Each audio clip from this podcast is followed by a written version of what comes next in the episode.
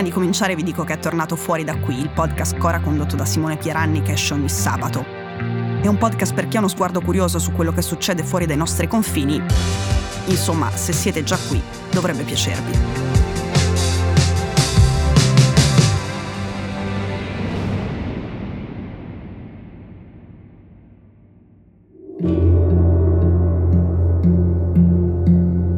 Siamo a Shanghai, all'ingresso del tribunale numero 2 della città. Bei è appena arrivata, è entrata in un'aula e ha incrociato gli occhi di un uomo sistemato dietro un banco in attesa della sentenza. Lo guarda, ma quasi non lo riconosce.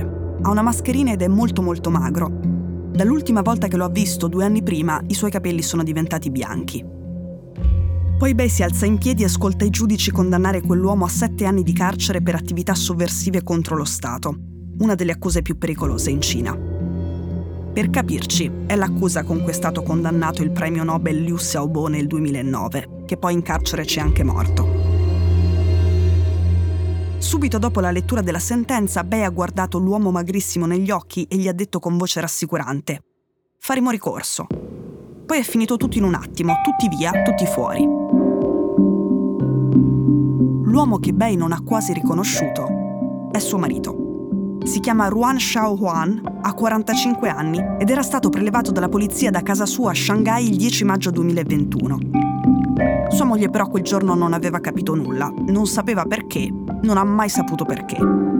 Ma dopo il verdetto, Bei ha deciso di indagare e ha scoperto che suo marito in realtà è un mito tra i dissidenti cinesi, uno smanettone che da anni pubblicava contenuti critici contro il Partito Comunista, un blogger famoso per il suo nickname di cui però nessuno conosceva la vera identità neanche lei, che ci dormiva assieme.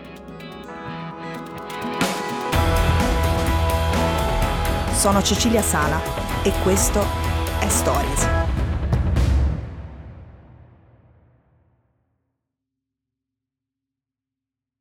Io 觉得它影响了很多人，嗯，然后为大家制造了一个嗯可以去看外面。 Bei ha incontrato suo marito nel 1996 a Shanghai, erano tutti e due iscritti all'Università di Scienza e Tecnologia. Lei ha raccontato che Ruan era già abbastanza famoso tra i suoi coetanei per due cose. La prima era la sua risata, che pare fosse fragorosa e impossibile da ignorare. La seconda cosa era che tutti lo ritenevano un genio dell'informatica, di cui era appassionato e autodidatta. Nel campus universitario di Shanghai, Bei e Ruan iniziano a frequentarsi e lei scopre altre cose di quel ragazzo. Intanto che Ruan non ne sapeva soltanto di informatica, sapeva un po' tutto, era molto più informato dei suoi amici, non c'era una domanda a cui non avesse risposta. D'altronde il suo nome, Xiao Huan, significa conoscere l'universo.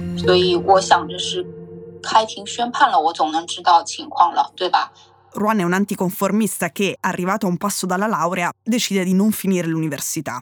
Era troppo impegnato con i suoi studi di informatica, con i libri, aveva altre cose da fare più importanti, diceva. E a Bei piaceva proprio per quello, per la sua indipendenza e le sue piccole ribellioni. Nell'ottobre del 2004 si sposano.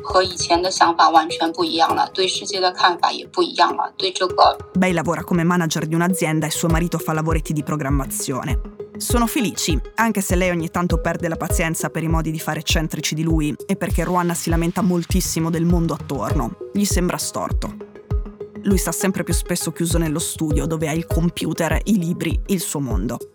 Nel 2012 Ruan si licenzia, dice che il lavoro lo annoiava mortalmente e che avrebbe continuato a studiare da solo nuovi linguaggi di programmazione. Ma sembra sempre più insofferente e sempre più paranoico. A un certo punto, nel 2020, Bei si stufa, fa sedere il marito e gli chiede cosa faccia esattamente tutto il giorno chiuso nel suo studio. Programmo, le risponde lui. Non era vero. Ruan dal 2009 aveva aperto un blog su una piattaforma statunitense, si chiamava Program Think. Aveva iniziato caricando contenuti su temi da nerd, ma con il tempo quello spazio virtuale era diventato qualcos'altro. Uno dei blog più misteriosi dell'internet cinese. Program Think comincia a criticare e ridicolizzare il Partito Comunista. Poi Ruanda si mette a fare una vera e propria inchiesta su un tema molto spinoso e affatto tollerato dall'elite politica di Pechino, la ricchezza privata dei leader. Ruan mappa le ricchezze di centinaia di funzionari del Partito Comunista e pubblica tutto online. Bei non ne sapeva niente. Ci è arrivata dopo e per caso. Nella sentenza di condanna da cui siamo partiti, il blog non era citato. La Repubblica Popolare Cinese ci tiene a non diffondere mai, in nessun caso, i nomi dei siti che criticano il governo. Ma qualcosa doveva esserci, pensava lei. Suo marito doveva aver lasciato qualche traccia. Allora Bei è andata in un internet caffè, ha trovato le informazioni per superare il firewall cinese, è andata su Google e ha fatto qualche tentativo, digitando parole chiave. Ad un certo punto ha trovato Program Think. Ha iniziato a scrollare, a leggere di corsa e ha capito due cose. Che quel sito era tremendamente pericoloso in Cina e che lo stile, l'ironia e il sarcasmo degli articoli erano senza dubbio quelli di suo marito. Oggi Bei ha deciso di raccontare tutto al New York Times.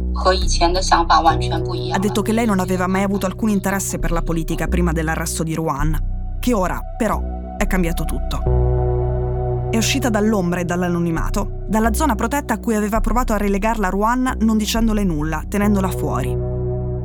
E ora vuole leggere Program Think a tutto il mondo.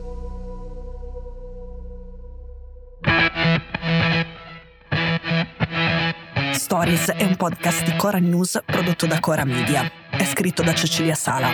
La cura editoriale è di Francesca Milano. In redazione Simone Pieranni. La sigla e la supervisione del suono e della musica sono di Luca Micheli. La post-produzione e il montaggio sono di Cosma Castellucci. La producer è Monica De Benedictis. Le fonti dei contributi audio sono indicate nella sinossi.